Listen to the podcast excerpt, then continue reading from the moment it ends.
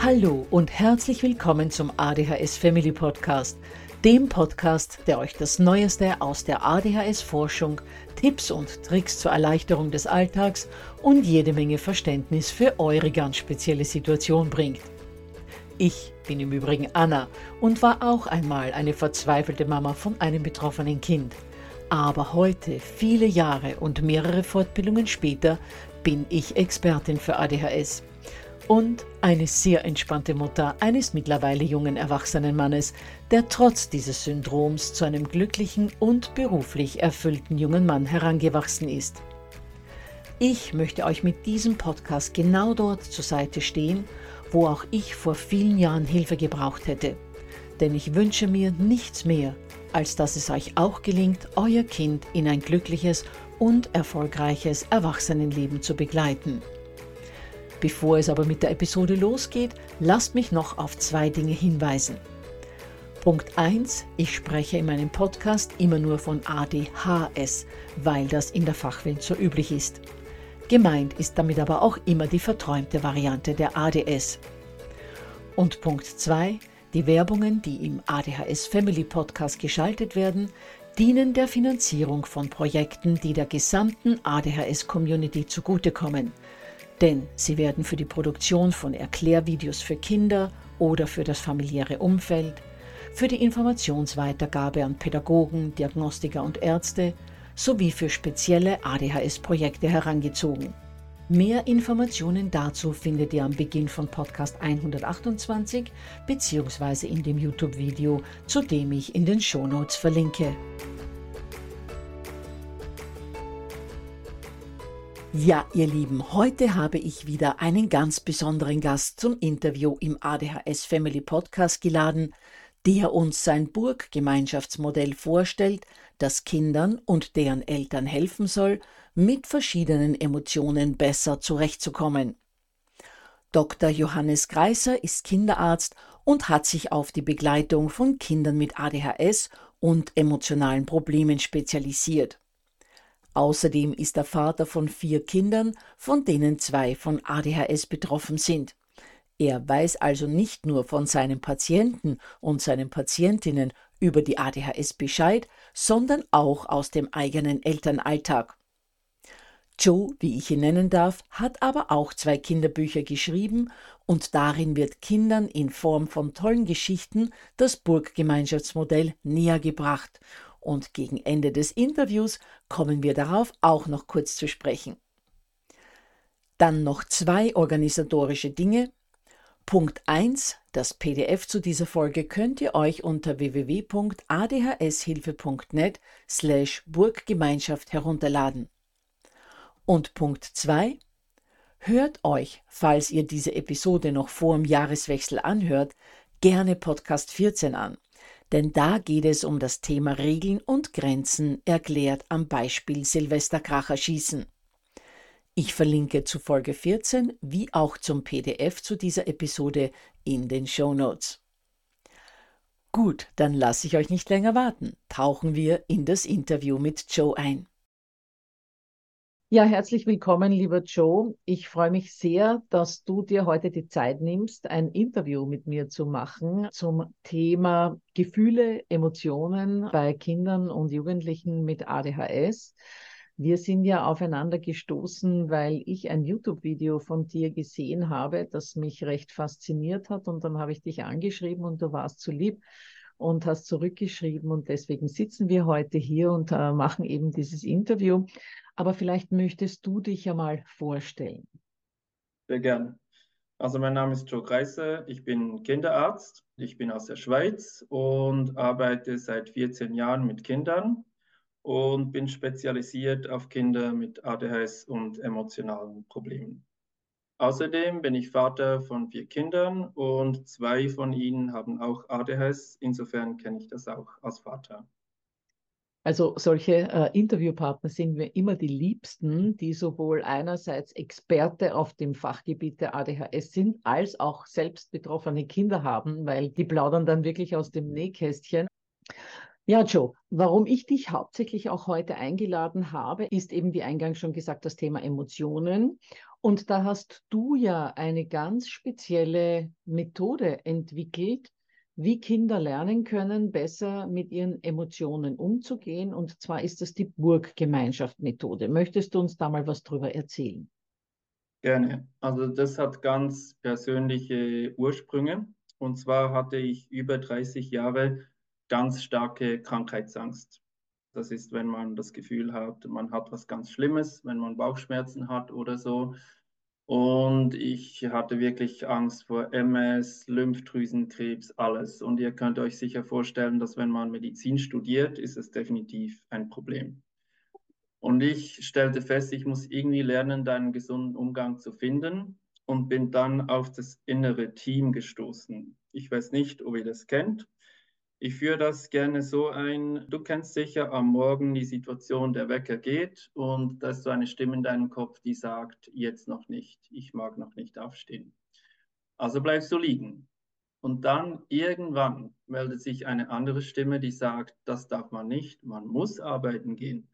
Und diese zwei Stimmen sind sich überhaupt nicht einig. Also muss es eine Chefstimme geben, die dann entscheidet, okay, noch zehn Minuten, dann stehe ich auf. Und dem sagt man das innere Team. Und das hat mir geholfen festzustellen, ah, da gibt es einen ängstlichen Anteil in mir. Aber es hat irgendwie noch nicht funktioniert, weil ich wollte mir das irgendwie bildlich vorstellen, weil diesen ängstlichen Anteil, ich wollte den eigentlich gar nicht und ich wusste gar nicht, ja, wie sieht der irgendwie aus? Und da kam eben die Idee, dass ich mir vorstelle, mein Körper ist wie eine Burg und meine Gedanken und Gefühle stammen von Burgbewohnern, die in mir wohnen. Und man weiß dann, wie die aussehen, wie sie heißen, was sie für Aufgaben haben. Und für die Angst ist jetzt eben der aufmerksame Wachmann zuständig. Und was tut ein Wachmann auf einer Burg? Er sorgt für die Sicherheit. Und somit hast du jetzt den Sinn von Angst verstanden. Es geht immer um Sicherheit und Sicherheit ist eine gute Sache. Das heißt, ich darf Angst haben und so kann ich lernen, mit meinen Gefühlen besser umzugehen. Genau, wobei ja Angst nur eines von vielen Gefühlen ist, die in einem Menschen nun mal so Platz haben, sage ich. Aber ein zweites Gefühl, das wir gerade bei Kindern und Jugendlichen von ADHS oft wahrnehmen als Eltern, ist die Wut. Und die macht riesengroße Probleme in der gesamten Familiendynamik. Und ich weiß, äh, dass in deiner Burggemeinschaft es auch jemanden gibt, der sozusagen die Wut repräsentiert. Und du auch so deine eigene Theorie hast, inwieweit Wut und Gerechtigkeit miteinander zusammenhängen. So ist es, genau. Also Wut ist ein ganz äh, wichtiges Thema, gerade bei Kindern mit ADHS. Und da ist es so, dass für die Wut bei der Burggemeinschaft ist der feurige Ritter oder beim Mädchen natürlich die feurige Ritterin zuständig. Und die Frage ist nun, wir hatten vorher die Angst, da geht es um Sicherheit. Und die Frage ist nun, was ist die Aufgabe dieses feurigen Ritters in der Burg? Also Wut muss irgendwie einen Sinn haben, weil alle Menschen kennen Wut. Und die Frage ist, worum geht es dabei eigentlich? Als Beispiel nehme ich jetzt mal was ganz Praktisches aus dem Alltag. Also du stehst da in einer Schlange und jemand drängelt sich vor. Da wirst du wütend. Also eben genau gesagt, nicht du als Burgherrin, als Chefin wirst wütend, sondern die Ritterin in dir. Und die Frage ist, wo, warum ist es so? Und wenn man da diese Frage nachstudiert, dann ist es so, du findest das ungerecht, dass der sich jetzt da so vordrängelt. Und genau darum geht es bei der Wut. Und wenn dann die Kinder erkennen, aha, ich darf wütend sein, weil die Wut meldet sich, wenn ich ungerecht behandelt werde oder ich das Gefühl habe, ich werde ungerecht behandelt. Und ich kann jetzt als Burgherr, als Burgherrin lernen, damit umzugehen. Dann habe ich einen ganz neuen Approach zum Thema Wut. Das heißt, du bringst den Kindern bei, dass nicht sie als Burgherr, als Burgherrin diejenigen sind, die wütend sind, sondern es ist der feurige Ritter bzw. die feurige Ritterin, jeweils im Kind, die zu dieser Wut führen. Aber wo ist dann so quasi der nächste Schritt, dass diese Tatsache den Kindern hilft, ihre Wut besser zu kontrollieren? Sehr gute Frage. Also da haben wir ein Element der Methode und das ist der Burgrat. Und beim Burgrat, der besteht aus den Phasen Stoppen, Zuhören, Entscheiden. Und Stoppen heißt Stopp, halt. Ich mache mir bewusst nicht, ich werde wütend als Burgherr, sondern der Ritter in mir. Und er meint es gut, er will, dass ich gerecht behandelt werde. Und beim Zuhören kann ich dann hören, was er will. Bei dem Beispiel von vorhin, du findest das ungerecht, dass sich dieser da vorgedrängelt hat. Ich sehe dich, ich bin froh, habe ich dich. Aber du bist nicht der Einzige auf der Burg hier. Es gibt ja verschiedene Burgbewohner. Und jetzt ist eben die interessante Frage, was ist das Gegenteil von Wut? Weil diesen Burgbewohner brauche ich dann, damit ich wieder in die Balance komme. Und im Falle der Wut wäre der Gegenteilsburgbewohner wer? Das frage ich jetzt dich. Was sagst du? Was ist das Gegenteil von Wut? Was ist das Gegenteil von Wut? Das Gegenteil von Wut wäre für mich ähm, Liebe, Annahme, Geduld. Habe ich versucht. Hat nicht funktioniert. Würde dann so gehen. Also, ich sehe, ah, du bist so wütend und ich müsste jetzt den da, der sich da vorgedrängelt hat, ich müsste den lieben und annehmen, aber das will ich nicht. Ich bin richtig wütend.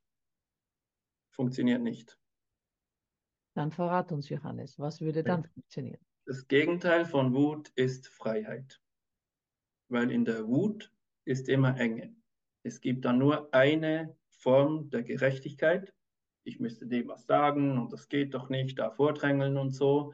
Und das Gegenteil davon ist eben Freiheit. Und für die Freiheit ist bei der Burggemeinschaft der freie Adler zuständig.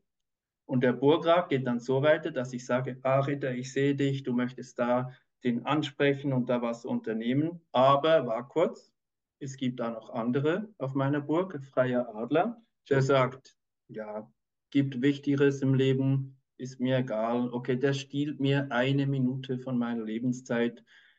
Ist das wirklich so wichtig? Und dann in diesem Moment komme ich so in diese Selbstwirksamkeit zurück. Und das Schöne an der Methode ist, die Lösung ist nicht vorgegeben. Ich könnte sagen, ja, Ritter, du hast recht, das geht gar nicht, wir sagen was. Oder ich kann sagen, freier Adler, ja, stimmt, ja, ist ja eigentlich nicht so schlimm, ich sage einfach nichts. Genau, und bin da zurück in der Selbstwirksamkeit. Und ich muss sagen, es funktioniert echt gut. Das heißt, die Freiheit betrifft eigentlich meine Entscheidungsfreiheit, wie ich jetzt in dieser Situation reagiere. Ja, die Freiheit ist nur einer von 16, sind es insgesamt 16 Burgbewohnern. Und äh, das Wichtige ist dabei die Selbstwirksamkeit, also dass ich als Burgherr, als Burgherrin entscheiden kann, was ich in dieser Situation tun will oder was ich jetzt mit diesem Gefühl machen will. Und das ganz Wichtige ist, dass es nicht darum geht, dass ich weniger Angst habe oder weniger Wut, weil je mehr ich die, zum Beispiel die Angst, das wäre den Wachmann, versuche zu unterdrücken und zu bekämpfen, umso stärker wird er. Sondern im Gegenteil, ich sage zum Beispiel, wenn ich Angst habe, wir haben da in meinem Buch, hat so ein Alltagbeispiel mit einem äh, Sprungturm und da meldet sich die Angst und ich sage dann, ah, ich sehe wirklich, du hast Angst, weil du für die Sicherheit zuständig bist und du darfst Angst haben und damit sage ich mir selber auch, ich darf Angst haben aber ich darf mir auch, wenn wir jetzt bei diesem Beispiel von der Angst sind, bewusst machen, ich habe nicht nur Angst in mir, sprich diesen Wachmann, sondern, was ist das Gegenteil von Angst? Mut. Ich habe auch Mut in mir und dafür ist dann die stolze Heerführerin zuständig und mache mir dann bewusst, okay, ich kann auch mutig sein und ich springe jetzt da von diesem drei Meter Sprungturm zum Beispiel. Und diese Vorstellung, auch von dieser Heerführerin, die da eben auch in mir ist, äh, hilft den Kindern dann auch mutig zu sein in Vorträgen, äh, zum Beispiel wenn sie Vortragsangst haben oder Prüfungsangst und ähm, können sich so bewusst machen, dass sie auch mutig sein können. Das heißt, du hast im Grunde genommen für jede negative oder nicht so angenehme Emotion auch einen Gegenspieler, der dann in der jeweiligen Situation hilft, die weniger angenehme Emotion zu überwinden oder zu begleiten und durch die Situation gut durchzukommen. Das ist jetzt ganz interessant, wie du das formuliert hast, weil ich sage, es gibt keine negativen Gefühle. Du hast dich selber korrigiert. Genau, richtig. Du hast gesagt, ja. negativ, also ich meine unangenehme Gefühle, weil auch sogenannte negative Gefühle in Anführungszeichen, Wut, Angst, Trauer und so weiter, haben auch einen Sinn. Und genau. ich spreche wirklich nur von unangenehmen Gefühlen. Und das andere, was du gesagt hast, ist Gegenspieler. Wir sprechen in der Methode von inneren Helferinnen. Also sie können dann helfen und mir bewusst machen, ah, ich habe nicht nur Angst in mir, sondern auch Mut. Ich habe nicht nur Wut in mir, sondern auch Freiheit.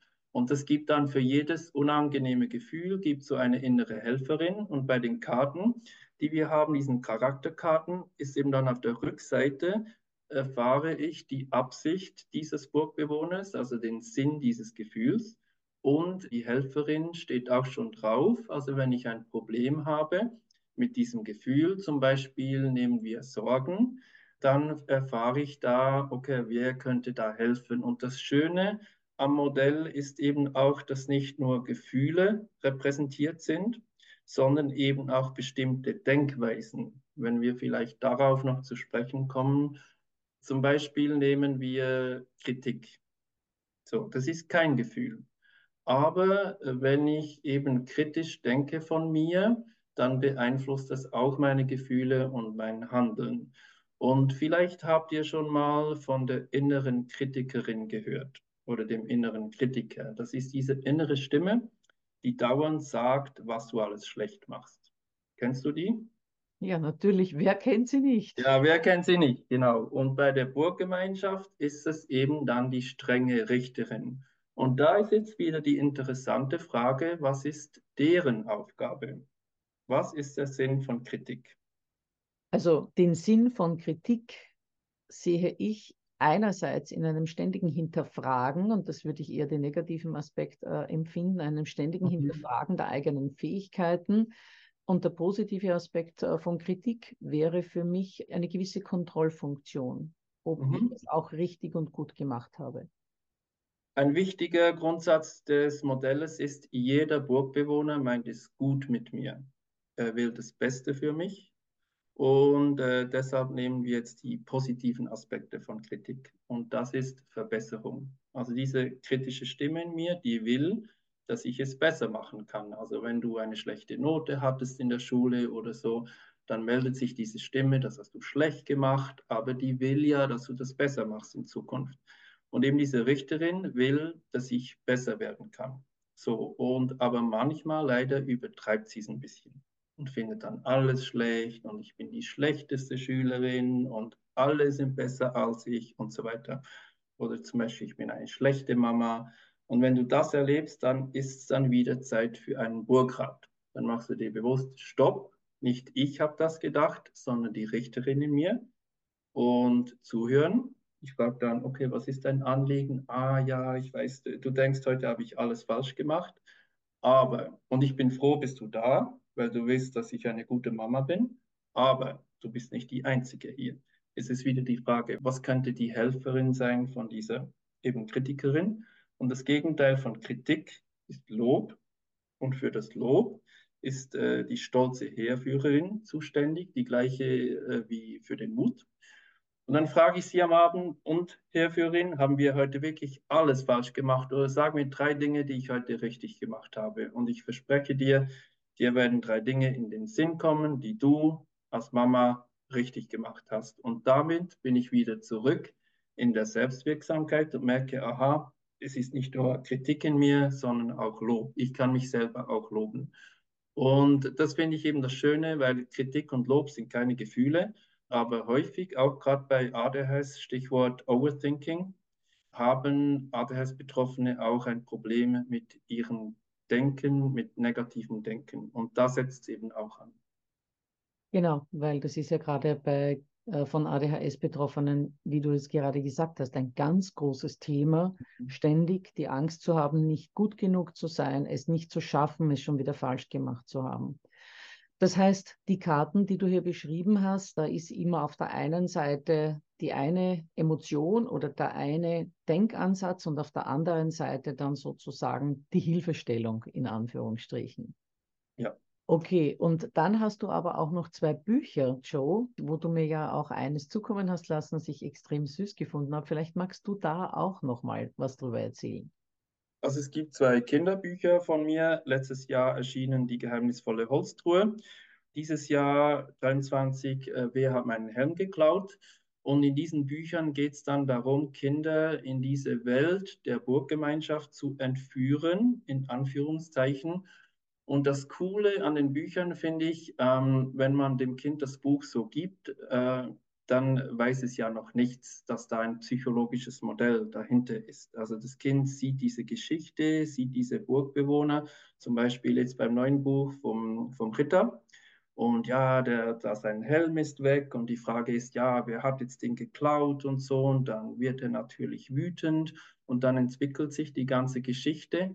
Und am Schluss, wenn die Geschichte fertig ist, ist es eben noch nicht fertig, weil wenn das Kind dann nochmals umblättert, stellt es fest oder erfährt es, dass diese Burgbewohner, die es jetzt eben erlebt hat, in ihm sind. Und wenn du deine BurgbewohnerInnen kennst, dann kannst du deine Gefühle besser verstehen und besser steuern. Also die Idee von den Büchern ist, dass da diese Figuren dann zum Leben erwachen. Das heißt, all das, was wir heute gehört haben und noch einige andere Burgbewohner mehr, finden sich dann in dem Buch, in der Geschichte. Und wenn die Geschichte dann zu Ende ist, haben die Eltern so quasi nochmals ein Instrument an der Hand, diese einzelnen Burgbewohner nochmal mit dem Kind zu analysieren, in Anführungsstrichen, also zu, zu näher zu beschreiben und haben dort schon die Möglichkeit, mit der Anleitung, die Sie dann hinten auf den letzten Seiten des Buches finden, den Kindern ihre einzelnen Emotionen etwas klarer zu machen. So ist das. Allerdings in den Büchern sieht man, wie sich die Burgbewohner verhalten, entsprechend ihrer Aufgabe. Aber äh, man weiß nicht genau warum. Zum Beispiel vorhin, was wir gesagt haben, der Sinn von Wut ist Gerechtigkeit, der Sinn von Angst ist Sicherheit. Äh, das erfährt man dann auf den Karten. Und wenn man dann wirklich die Methode verwenden will mit dem Kind, machen die Karten Sinn wo man dann eben auf der Rückseite jeweils erfährt, warum tut er das? Warum verhält er sich so? Im Buch tut er es einfach und auf den Karten erfährt man dann, was die Absicht ist dahinter. Verstehe, das heißt, äh, wenn man sich damit näher beschäftigen wollen würde, dann wäre es äh, günstig, sowohl Buch als auch Karten zur Verfügung zu haben. Ja, Joe, das war mal was ganz was anderes und äh, Emotionen mal von einer ganz anderen Seite her beleuchtet, habe ich sehr interessant gefunden. Und wie immer stelle ich auch dir die abschließende Frage, ob es noch irgendetwas gibt, das du unseren Eltern noch gerne mitgeben würdest. Also ich will dir mitgeben, dass jedes Gefühl in dir es gut meint mit dir, also sprich jede Burgbewohnerin, und dass du aufhören kannst, Angst zu haben vor irgendwas, was in dir drin ist. Alles in dir drin darf sein und hat seinen Sinn. Und das trifft natürlich auch auf die Kinder zu. Betrifft alle. Betrifft alle, genau. Betrifft sowohl die Eltern als auch die Kids, genau. Dürfte ich noch ergänzen, nächstes Jahr gibt es eine Webinarreihe von mir, wenn sich jemand intensiver damit beschäftigen möchte. Das erfährt man dann auf meinen Social-Media-Kanälen, die heißen Burggemeinschaft hauptsächlich außer YouTube, da heiße ich Doc Joe wenn man sich da informieren möchte, am besten über die Website burggemeinschaft.ch. Wunderbar, Joe. Ich werde ohnehin zu sämtlichen äh, Kontakten von dir in den Shownotes verlinken. Mhm. Dann danke ich dir herzlich für die Zeit, die du uns und unseren Hörern und Hörerinnen geschenkt hast und wünsche dir, deiner Familie und deinen kleinen Patienten alles, alles Gute. Auch vielen Dank. Ja, ihr Lieben, für mich war das, wie ich am Ende meines Gesprächs mit Joe gesagt habe, ein besonderes Interview, weil die Burggemeinschaftsmethode Eltern ein Instrument an die Hand gibt, mit dem sie mit ihren Kindern Emotionen, vor allem auch die unangenehmen, spielerisch besprechen können. Und wie ebenfalls im Interview gesagt, werde ich natürlich zu Joes Seite und den Kontaktmöglichkeiten zu ihm in den Shownotes verlinken. Dann erinnere ich nochmals an das PDF, das ihr euch unter www.adhshilfe.net slash Burggemeinschaft herunterladen könnt und freue mich schon auf die nächste Episode, wo ich Dr. Helga Simchen zum zweiten Mal als Interviewgast geladen habe, die uns diesmal höchst Interessantes über den Zusammenhang zwischen ADHS und Hochbegabung berichten wird. Oft hören Eltern von Kindern mit ADHS ja, dass ihr Kind gerade mal durchschnittlich intelligent sei oder an der Grenze zur Minderintelligenz schrammen würde. Zumindest zeigen das die Intelligenztests häufig. Dass diese Tests aber in vielen Fällen bei ADHS gar nicht den wahren Intelligenzquotienten abbilden, werden wir in dem Interview mit Dr. Simchen erfahren. Diese Episode kann Eltern so viel Mut machen, weil Dr. Simchen genau das bestätigt, was viele Eltern oft ohnehin spüren. Dass ihr Kind nämlich deutlich intelligenter ist als die Punktzahl, die der Test ergeben hat. Und deshalb freue ich mich da schon ganz besonders drauf und hoffe, dass ihr da auch wieder mit dabei sein werdet.